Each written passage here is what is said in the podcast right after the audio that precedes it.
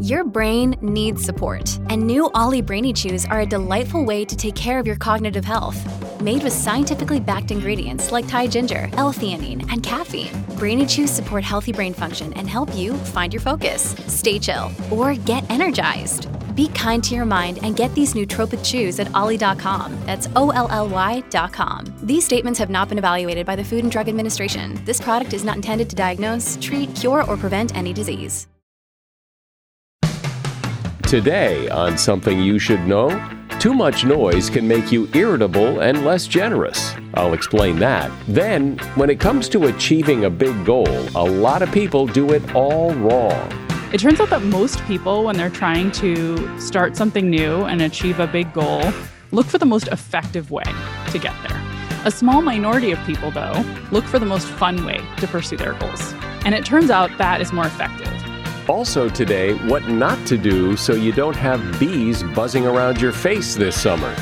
And a Nobel Prize winner explains what life is and how we're all made up of billions of cells. Well, they're tiny, tiny things. Do you know cells can get much, much bigger? In fact, if you had a, an egg this morning for breakfast, you might be surprised to know that that is actually a single cell there. All this today on Something You Should Know. If you ask any manager, I bet you they can tell you some hiring horror story because hiring is hard. That's why if you're hiring, you need Indeed. Indeed is your matching and hiring platform with over 350 million global monthly visitors, according to Indeed data, and a matching engine that helps you find quality candidates fast. And fast is good, but quality also matters. And 93% of employers agree that Indeed delivers the highest quality matches compared to other job sites, according to a recent Indeed survey. So why leave hiring up to your every so often, once in a while, try to do the best you can approach to hiring when Indeed gives you a proven system that works and so many potential candidates, you're bound to find the right person. And listeners to this show will get a $75 sponsored job credit to get your job more visibility at indeed.com slash something. Just go to indeed.com slash something right now and support our show by saying you heard about Indeed on this podcast. Indeed.com slash something. Terms and conditions apply. Need to hire? You need Indeed. Something you should know. Fascinating intel, the world's top experts, and practical advice you can use in your life. Today, Something You Should Know with Mike Carruthers. Ooh, wonder who that guy is. I don't know. You know, we, we paid someone to put that little intro together, and when it came, it had that little whoo in it. Don't know who it is. Hi, welcome to Something You Should Know. We start today talking about noise. Noise noise can be tricky. One person's noise is another person's music. But one thing that's for sure is noise levels are increasing, and that is a problem. Although noise isn't likely going to kill you, science has shown that it does have some unusual and often negative health effects. Prolonged exposure to loud noise can leave you fatigued, irritable, and unable to concentrate. And although people can adapt to noise, they never get completely used to it. Noise can increase your heart rate, your blood pressure, and your breathing. And noise can promote learned helplessness. Children given puzzles in moderately noisy classrooms are more likely to fail to solve those puzzles and more likely to give up early. And this is interesting noise can make you less generous. In one study, people were less likely to help someone pick up a bundle of dropped books when the noise of a lawnmower was present. And that is something you should know. If you want to reach a goal or achieve success in some area of your life, you can always find success gurus who will offer their advice of how to do it. Often, though, their advice is based on their experience or what they believe are the secrets of success, which may be fine for them, but that doesn't necessarily mean it's the best advice for you. What I find much more compelling are the steps to success that have been studied and proven to work for a lot of people over and over again. Not just someone's opinion of what to do to be successful, but real proof that if you do this, you're more likely to succeed. So meet Katie Milkman. Katie is a professor at the Wharton School at the University of Pennsylvania. She's host of Charles Schwab's popular behavioral economics podcast called Choiceology and she's author of a book called How to Change. Hi, Katie. Thank you so much for having me. I'm excited to be here. So, there are a lot of people and a lot of theories and strategies about how you should try to reach your goals and find success. Yet, people still struggle. They're still looking for that magic way to reach their goals and find success. So, clearly, there is no magic path. It seems like just a lot of theories and ideas. I think one of the things that has made change so hard for people traditionally is that there's this sense that if you just sort of pick the right shiny idea off of a bookshelf, for instance, you'll be able to figure it out. So, you know, set big, audacious goals is one catchphrase that's popular, or visualizing success. There's all these different gurus and books out there that suggest what might help. And a lot of those ideas aren't bad. And some of them even have some basis in research. But um, what they all get wrong, and what I've seen over and over again in my career, talking to people in organizations trying to promote positive change among their employees, talking to individuals trying to create change in their lives, is that there's this failure consistently to actually match the tactics you're deploying to try to create change with the barriers that are standing in the way. Most of the solutions that we use are sort of like a one size fits all along the lines of what I just described. But I found that change comes much, much more easily when we tackle exactly what is holding us back. It's not a one size fits all. If you're if you're not taking your medication because you forget, there's a really different solution than if you're not taking it because it has an unpleasant side effect. And even though you know it's really important for your long-term health, that side effect makes you so uncomfortable you're not willing to do it. So we need to think about what is the obstacle and then use the best science to overcome it.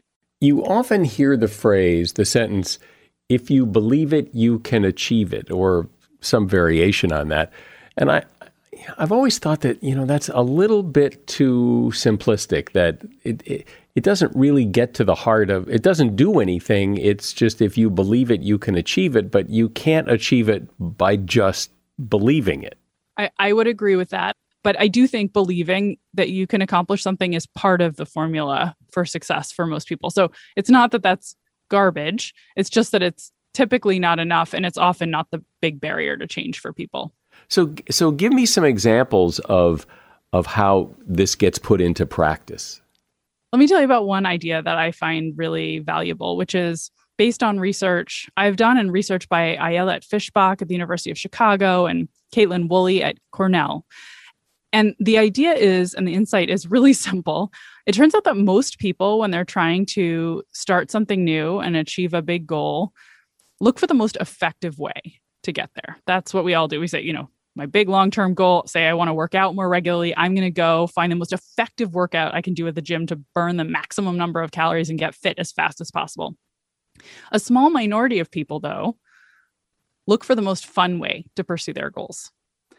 And it turns out that is more effective. And if you actually encourage people to pursue goals in ways that are fun rather than ways that are focused on that sort of big effective strategy, they persist longer. So people enjoy, say, doing Zumba they're going to come back to the gym for a second workout. But if they do the maximally painful Stairmaster, it's going to be kind of miserable and they won't return. So um, if we can find ways to make goal achievement fun, that's one really powerful way to overcome a big barrier to change, which is that often doing what's good for us in the long run isn't super pleasant. That's like, that's a major challenge for a lot of us. And we focus too much on trying to expand in our mind, oh, it's so important though. And here's why it aligns with my values. And I just need to believe in myself, and not nearly enough time on actually engineering ways to make it more enjoyable. So you won't procrastinate, so you won't dread it, and you'll actually dive right in. What happens when the goal is something to stop doing? So the, the, mm. it isn't like you're trying to find something fun to do. You need to stop eating so much. Well, so yeah. you don't find other things to eat. Well, maybe you do, but but the, but, but I was the, gonna say eating's a funny one. You can't really stop eating. Actually, it's one of the more challenging ones. Well, you I still need so. to eat. Right. Um, so actually eating is, is a very good one where make it fun can be valuable this this sort of insight because trying to throw out all of the junk food and eat only kale and quinoa is not likely to be sustainable because the taste is is lacking. Well some people have excellent recipes for those but it, in my kitchen the taste doesn't turn out to be quite as delightful. So it can be really important when you're trying to pursue a change in the domain of diet to make sure you actually find healthy foods that you like eating that taste good, not just the ones that will trim your waistline as fast as possible. It also needs to be something where you'll get some joy out of the consumption. So if that means you reach your goal a little slower, but you're actually eating things that you find taste good, you're going to do better. So I actually think eating is a good example. But but I totally take your point that there are some things you just want to cut out. For that, I'd say there's research on really the flip side of what I've just been describing when it comes to tackling these goals that aren't instantly gratifying. So I've been talking about using the carrot approach. Let's make them more instantly gratifying. But there's also the stick approach where you actually create and impose restrictions on yourself um, in order to help you achieve a goal you care about in the long run. So my favorite example from research is a study that looked at people who were given access to a commitment savings account. So, a, a, savings account that had the same interest rate as the standard account they had access to. But if you put your money into this account, you wouldn't be allowed to take it out until a predetermined date that you chose or a predetermined savings goal that you set for yourself. And there was an experiment where half of people were given access to a standard savings account where you could take money in and out anytime and um, encouraged to save more. And the other half were given both the standard account or this commitment account and could choose how to distribute money between the two. And over a year, the group with access to that commitment account where they couldn't pull the money out saved 80% more than the other. Now, not everyone put money into the commitment account. Only about 30% actually chose to use it, but that 30% saved so much more that it led the whole group savings to balloon to 80% more of what someone who could take money in and out was able to achieve. So that's uh, that's one example of a commitment device and I could talk more about others if you want, but they're really powerful ways that we can try to restrict or prevent ourselves from doing things that aren't so good for us in the future. I think people have heard and I'd like to know what the research says that whatever your goal is, doing it with someone else, having some accountability to someone else will increase your chances of success. Absolutely. So research does support that and accountability is actually a form of commitment.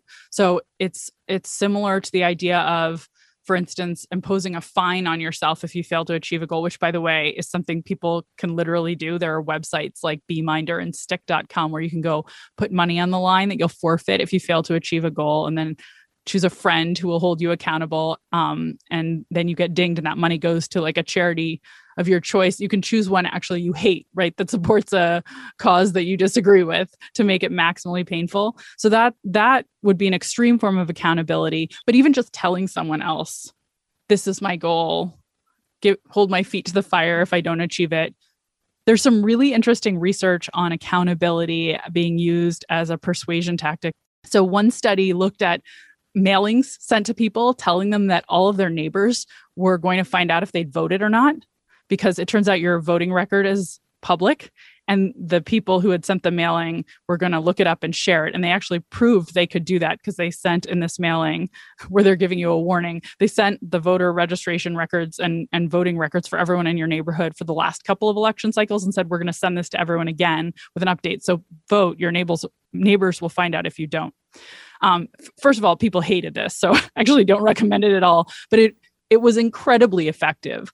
There was an eight percentage point increase in the number of people who turned out to vote in the group that received this mailing relative to a control group, which is, I mean, for a single piece of junk mail to move voter turnout that much is absolutely astounding. So it just shows you how powerful it is to feel watched and like your neighbors are going to find out whether or not you're doing the right thing. Well, it's kind of creepy, actually. But it's it's totally creepy. That study is totally creepy. I do. I'm, I'm not endorsing doing that. Rather, I think it's really interesting research to point out how powerful accountability is, rather than uh, something we should suggest.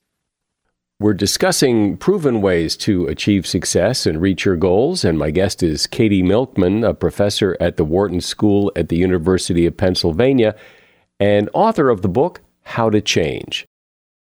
As a listener to something you should know, I can only assume that you are someone who likes to learn about new and interesting things and bring more knowledge to work for you in your everyday life. I mean, that's kind of what something you should know is all about. And so I want to invite you to listen to another podcast called TED Talks Daily. Now, you know about TED Talks, right? Many of the guests on Something You Should Know have done TED Talks. Well, you see, TED Talks Daily is a podcast that brings you a new TED Talk every weekday in less than 15 minutes. Join host Elise Hu.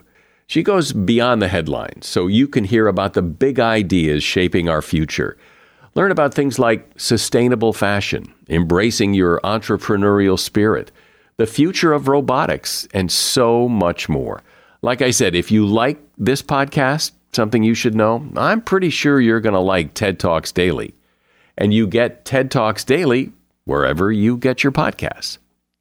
So, Katie, one of the Be things that's interesting to me about people and their goals is I know a lot of people will talk about something they want to do, but they never start. And and I always think maybe the fact that they never start is a bit of a red flag that it really isn't a goal. Like they think they should lose weight, so they tell people they're gonna, but they never actually start the process. They never do anything. And the, yeah. the, the starting, I mean, the starting is the hard part.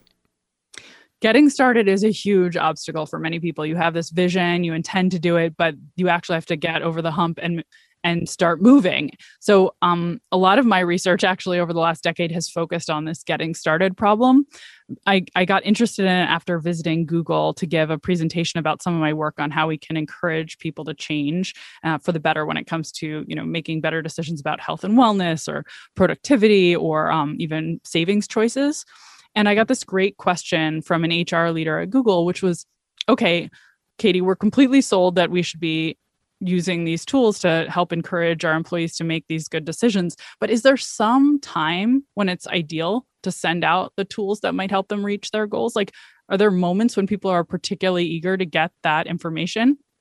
And I remember the moment vividly because like a light bulb went off. I was like, what an amazingly important question. And I don't think there's an answer uh, that's known to academics. So I ended up going back and studying this for years. Um, what my collaborators and I found actually the first part will you'll be like, yeah, I thought of that the minute you said it because the first thing that came to mind for us, which was I think is somewhat obvious, was New Year's is a moment when people are particularly motivated to pursue their goals. But what we ended up discovering is that New Year's is just actually one well-known example of a broad category of moments when we feel like we are facing um, a new beginning and we have a bit of a blank slate sense. Like, you know, last year the old me couldn't do it, but the new me this year is going to be all over it. And we're more likely to step back and think big picture about our goals. We're lo- more likely to feel optimistic and disconnected from those failures. And um, so those moments arise whenever we open what we think of as a new chapter in our lives. So it can be small, like the beginning of a week turns out to be a fresh start, um, start of a new month, celebration of a birthday or a holiday that we associate with new beginnings, like Labor Day. Uh, and also, there more substantive new beginnings. So I've just described dates on the calendar the start of spring for instance is another one that that can motivate people. And on those dates by the way we see that people search more for the term diet on google. They are more likely to visit the gym. They're more likely to create goals on popular goal setting website. I wonder how many people who achieve some big goal that they've set for themselves did it the first time or the second, or it took like five or six false starts before that it really kicked in. And yeah. stopping smoking is probably like the, the, the example that comes to mind. But I wonder, yeah. other big examples, is that the case? Yes, you have exactly the right model. That change is comes in fits and starts. There are setbacks. Um, one of the biggest lessons from my career, I would say, besides the lesson that I started with, which is like, let's actually figure out what's holding you back and suit the solution to that. So that, that's like lesson number one up on a pedestal. But I'd say lesson number two is recognize that failure is inevitable. It's just a part of the process. And then build systems that are expecting failure and accommodate failure and help you get back up after a misstep. So, for instance, I've done research on habits and how to form the best kinds of habits where we were really sure that the best habits would be very, very, very consistent, very rigid, sort of same time of day, every day kinds of habits. And what we found is that those habits are brittle. And the best habits were instead habits that expect things to get in your way. There's going to be an obstacle. You're not going to be able to make it to the gym, say at 7 a.m. as you planned, but you have a fallback plan. And so you still go anyway. So, um, rigidity and, uh, and feeling like you've, you you have to give up after you have a failure are the kinds of things that derail change because there's inevitable setbacks. You mentioned writing things down. How important is that? And and if it is important how important is it to write them down the right way whether it's a series of small goals rather than one big humongous goal or anything about writing things down that helps I wish I could say that writing things down was a magical solution that would have this huge effect. That is not supported by research. I, I think what um, research does suggest is important is um, that you make a concrete plan and then that plan comes with a trigger cue. So it can't just be, you know, I will uh, practice my Spanish on Duolingo a lot. It needs to be every night at 6 p.m. when I get home from work for half an hour, I will spend time on the Duolingo app and I've put it on my calendar.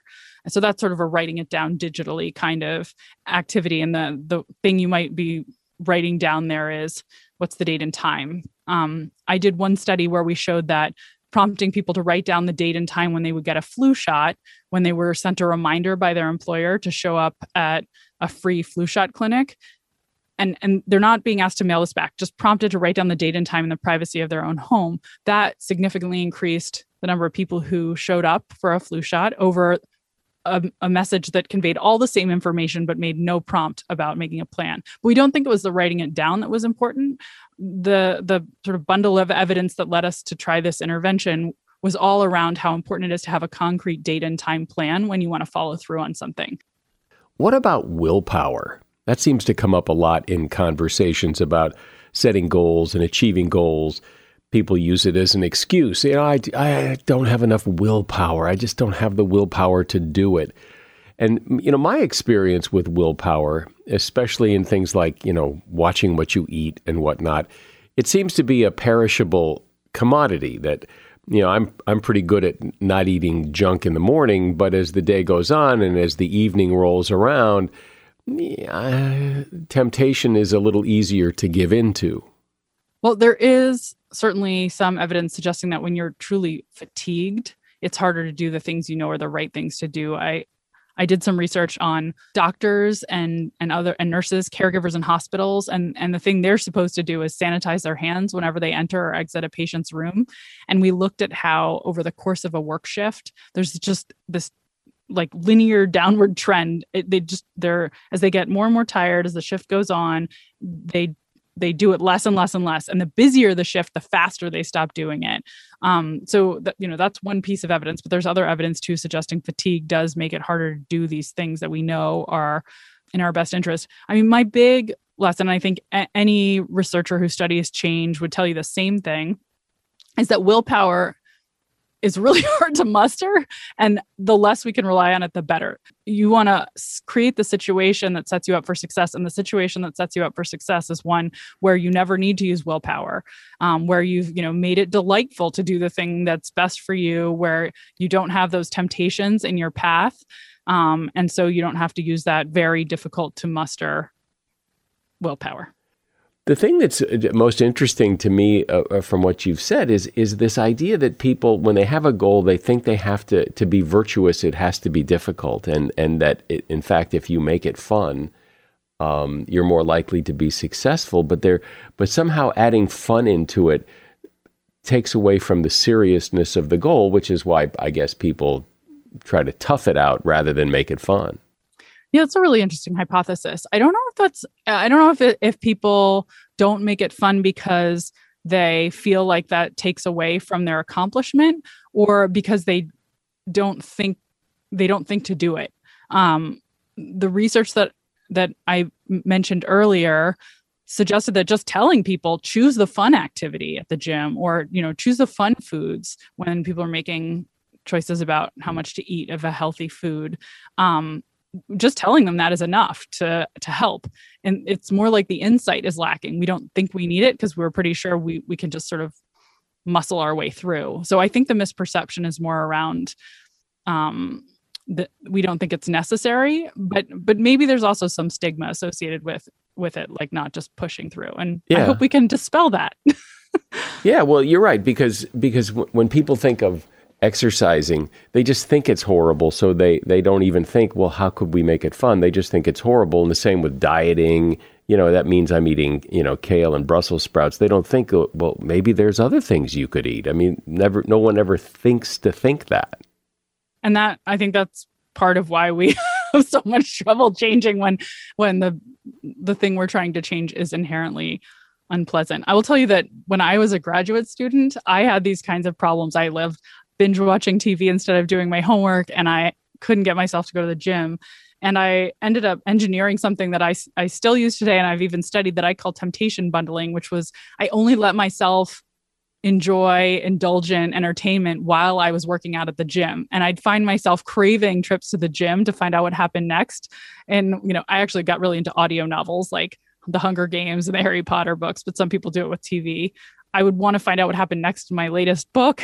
Uh, I wouldn't even notice the time passing at the gym because I was so engrossed and I didn't waste time at home anymore when I should have been doing my problem sets. So, um, you know, it's just one example, but I think there's lots of ways we can make things fun and then and feel really good about it at the same time. And and I, I hope uh, my research will help people see that. Well, it's an interesting message and in in a way seems so obvious that, you know, if you want to achieve something, make it easy as possible to achieve it, and you're more likely to achieve it. And yet somehow that eludes us, but it's good to hear that the research supports that. So make it fun, and you're more likely to be successful. Katie Milkman has been my guest. She's a professor at the Wharton School of Business at the University of Pennsylvania. And the name of her book is How to Change. And you'll find a link to that book at Amazon in the show notes. Thank you, Katie. Well, thank you. Thanks for having me. And I, it's lovely to meet you. And I look forward to hearing the show. Here's a question What is life? What does it mean for something or someone to be alive?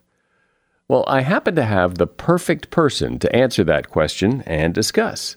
Sir Paul Nurse has several titles and honors to his name. Perhaps one that stands out is he won the Nobel Prize in 2001 in physiology or medicine.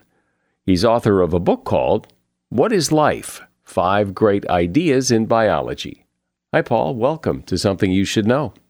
Hi, Mike. It's a pleasure to be speaking with you. My guess is you don't have a real quick, snappy answer to what is life, but I'll ask anyway. What is the quick, snappy answer when someone asks you, What is life? It's a very complicated question to ask. And one of the reasons why it's been a bit intractable is because it does not lend itself to a simple dictionary like answer, which is what one really would like. You know, if you were asked what is an atom, you would say it's the uh, simplest structure of matter, for example.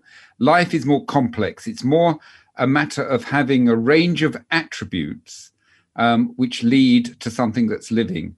And so cells are are kind of the I, I don't know would you call it the foundation of what life is right is more or less well the first thing to say is the cell is the simplest entity that exhibits the characteristics of life. I, I sometimes quip and call it um, life's atom, uh, the basic structural unit of life, but actually the basic functional unit of life.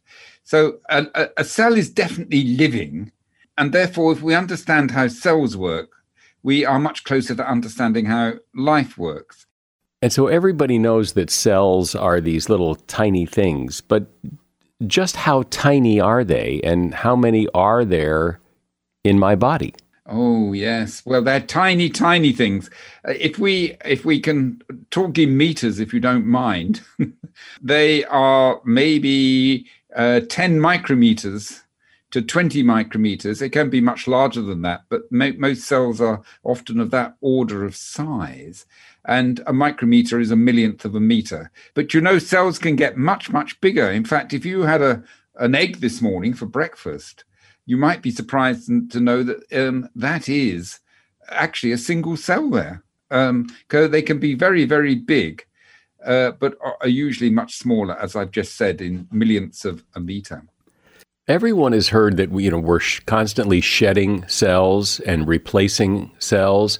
where do they? Where do the new ones come from?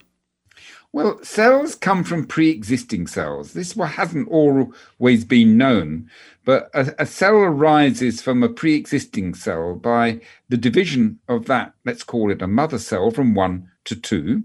And so there's two daughters, and um, that goes on ad infinitum. Now, if we look at our skin, which is probably what you were referring to, these cells do slough off. They sort of die and uh, and um, and, and slough away from our body, but they're replaced by new cells that appear from underneath the skin or just within the skin, uh, produced by this process of cell division. And cell division is the way that all living things grow and reproduce. And it also happens to be the problem that I've studied in my research life um, for, for quite a number of decades. Well, when you say cell cell division is the or division is the way all living things reproduce, we don't. Oh, do you know we actually do? It's a part of that process in the sense that cell division produces the sperm and produces the egg. And then that sperm and egg fuses, which is probably the point you were making, to make um, a, a new cell because each of those uh, two cells, sperm and the egg, have only got half a genome, a haploid genome.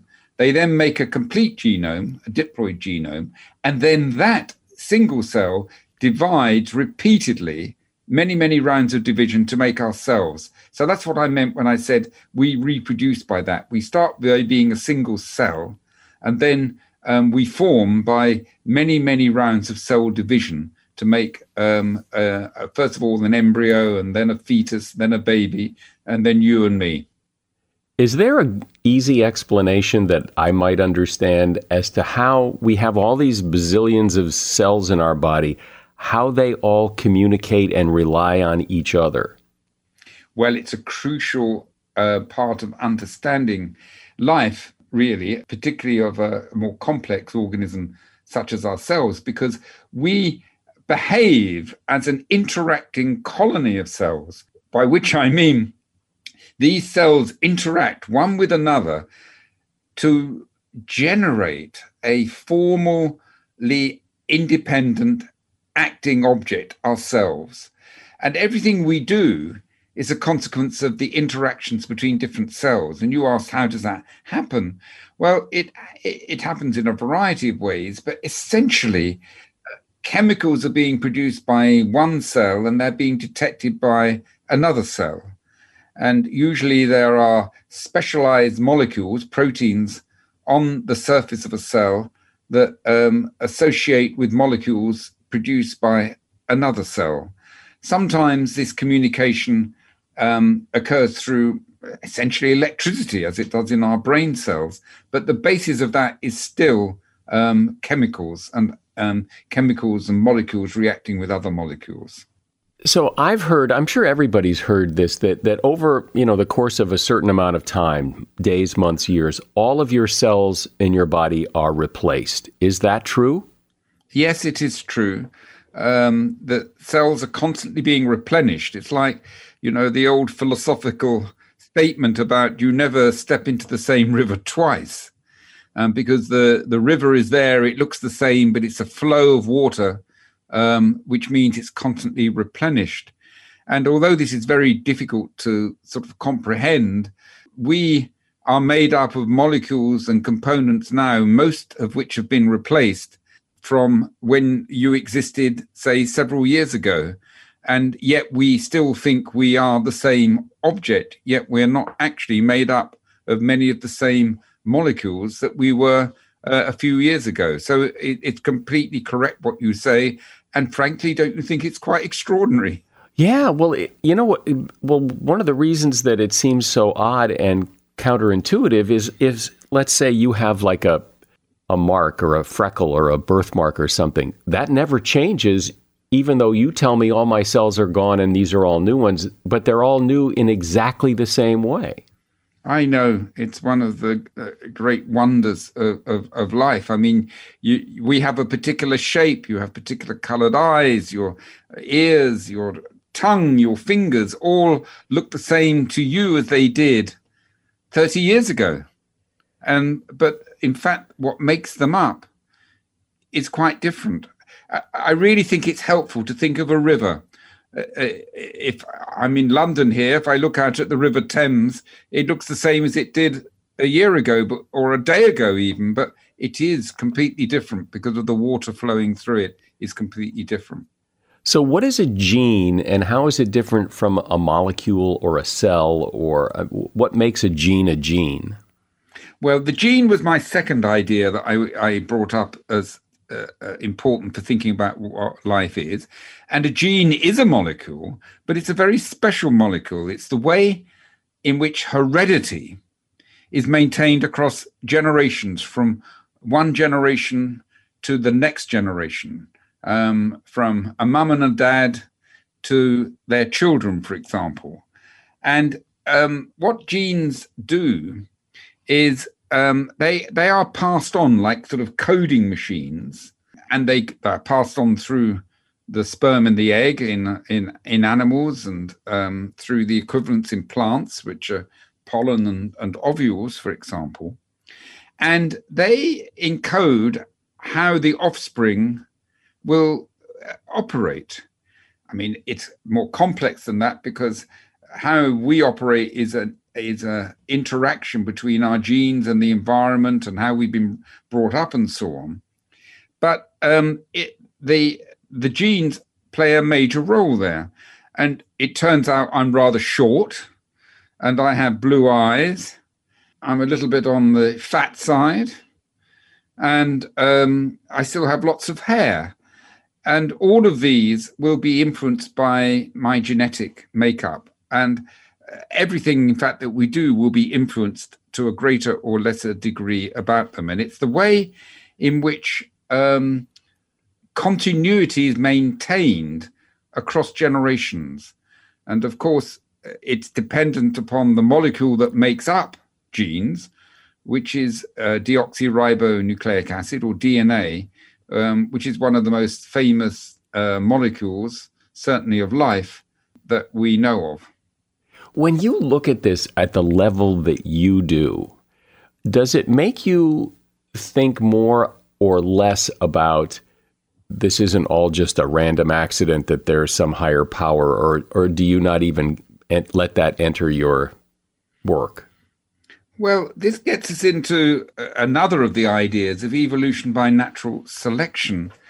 The concept that we are evolving beings that we that species change and that this is brought about by natural selection. This is the great ideas of of, of, Dar- charles darwin and um, some of his predecessors does provide an explanation as to how genes working within cells can produce wonderfully complex animals and plants and fungi and so on that operate with purpose that um, can grow divide, occupy different lifestyles and habitats and so on, without invoking a creator of some sort. It is quite difficult to imagine how life first started. But once life was there, once there was a single cell, and once it had genes and a hereditary system, then it, it is very plausible how that can evolve into a right that life form into much more complicated ones. How it first came about is a is really quite difficult to imagine. There are ideas about it, but since it happened on the planet Earth 3.5 billion years ago, but it is one of the um, the great mysteries that people do think about. Um, but um, I don't think we yet have a good explanation. Is evolution, as you look at it, is it efficient in the sense that it's always reacting to something, or would we have evolved into something even if we didn't have problems that evolution helped to o- overcome? If my question makes sense. It does sort of make sense. I think um, what I'd say about that is it's a mistake to think that evolution produces perfect adaptation. Uh, in other words, we shouldn't look upon ourselves as being perfect. We shouldn't look upon um, the cells that surround us in different organisms as being perfect. What we are is uh, um, functional. We work it, it, it it's uh, we survive, we can grow, we can reproduce, and we tend to think because perhaps we're too egocentric, maybe we tend to think we must be the highest apex of of, of life. Um, but it, it isn't true. I mean, all it really means is is that that we can survive and we are reasonably effective and we do work but that doesn't mean that we couldn't evolve into something else that was more efficient, that could make better use of food or um, could think better or could run better or whatever. All of that is possible. But we have evolved to where we are because we had to overcome certain things, and some people made it and some people didn't. And the ones who did reproduced and made those people. Isn't that basically evolution? It is basically evolution by natural selection. That is correct. Uh, and you summed it up very nicely there. And that's been going on for an enormously long time.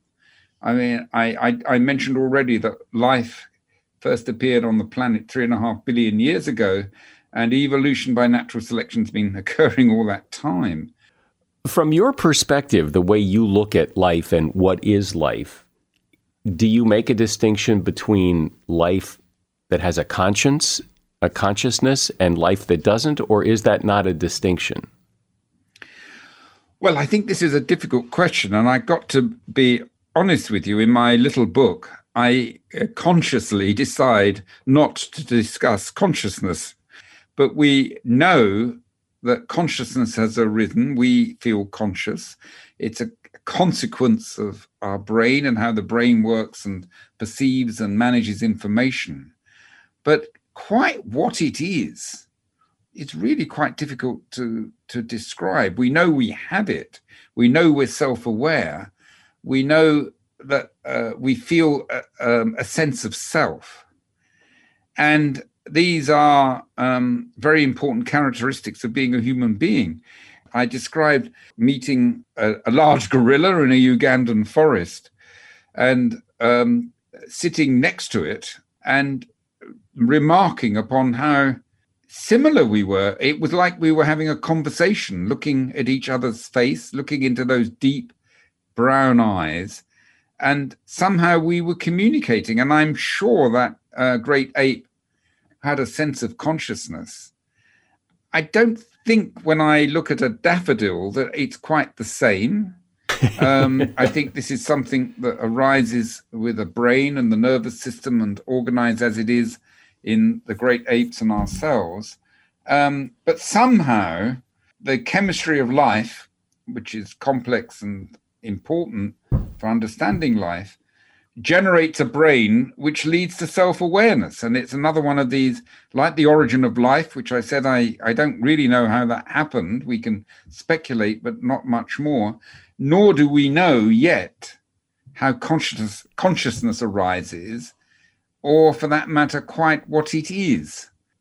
When you step back from all the work that you've done and clearly you won a nobel prize so you must think about this a lot What's the one thing that really just fascinates you about this? Well, it is this question that I've tried to address. I mean, which is what is life? It's the fact how I, I think what is fascinating for me is, and even looking at this simple life form of a single cell, let alone ourselves, of how this purposeful behavior that can lead to the growth and maintenance of this living thing that allows it to um, reproduce itself and to make two living things and to undergo um, this evolution. How does this all arise? But it is highly complex, highly elaborated, highly regulated, and ends up producing something which is uh, behaving as a holistic entity. And although we might emphasize the chemistry in the molecules, so it's very reductionist um, in in um, that type of explanation, it is only by those molecules working together in a holistic way that produces um, the behavior of the organism as a whole. And that, for me, is absolutely extraordinary that lifeless chemistry can be turned into life. And once life is gone, you can't get it back, even if you have the same chemistry. No, isn't that interesting? I mean, it makes you think about things like the spark of life. Um, you, you know, whilst it's organized, whilst it's functioning as a whole, it's alive. Once it stops functioning as a whole, once it stops interacting within itself to produce purposeful behaviors, you get disintegration and death. It's like Humpty Dumpty once the egg falls. yes, it's like Humpty Dumpty. Very good, Michael. Thanks. Yeah, all the king's horses and all the king's men couldn't put him back together again. Sir Paul Nurse has been my guest. He's been explaining what life is in a rather interesting way. Paul won a Nobel Prize in 2001 for his work. He is author of the book What is Life? Five Great Ideas in Biology, and you'll find a link to that book in the show notes. Thank you, Paul. Well, thank you. Thank you for the conversation. Don't you hate it when that lone bee buzzes around your head and just won't go away? If it's hovering around your head or orbiting your aura somehow, it could be your perfume or your shampoo or even your clothes, according to bee expert Debbie Hadley to a bee, some of us look like or smell like a big, beautiful flower. They obviously love sweet or flowery smells, and bright colors can really catch their attention. So, if you know you're going to be outside, you might want to dress in khaki, white, or beige if you want to avoid attracting bees. Think about what beekeepers wear. I mean, when I think of a beekeeper, it's usually somebody dressed in khaki with that big thing on their head. And consider wearing a hat too. Also, be aware that bees are drawn to the color black. Avoid wearing anything with a sweet or flowery scent. And if you're eating, well, you know, that can be a problem too. Wasps and bees are going to want in on that sweet treat you're eating. And if you're drinking a soda, well, they love to climb right into the can or sometimes sneak into that straw. So check before you sip. And that is something you should know. If you enjoyed this episode of Something You Should Know, make your feelings known. Leave a review and a rating on Apple Podcasts or wherever you listen. Apple Podcasts would be a good place. My recommendation. I'm Mike Carruthers. Thanks for listening today to Something You Should Know.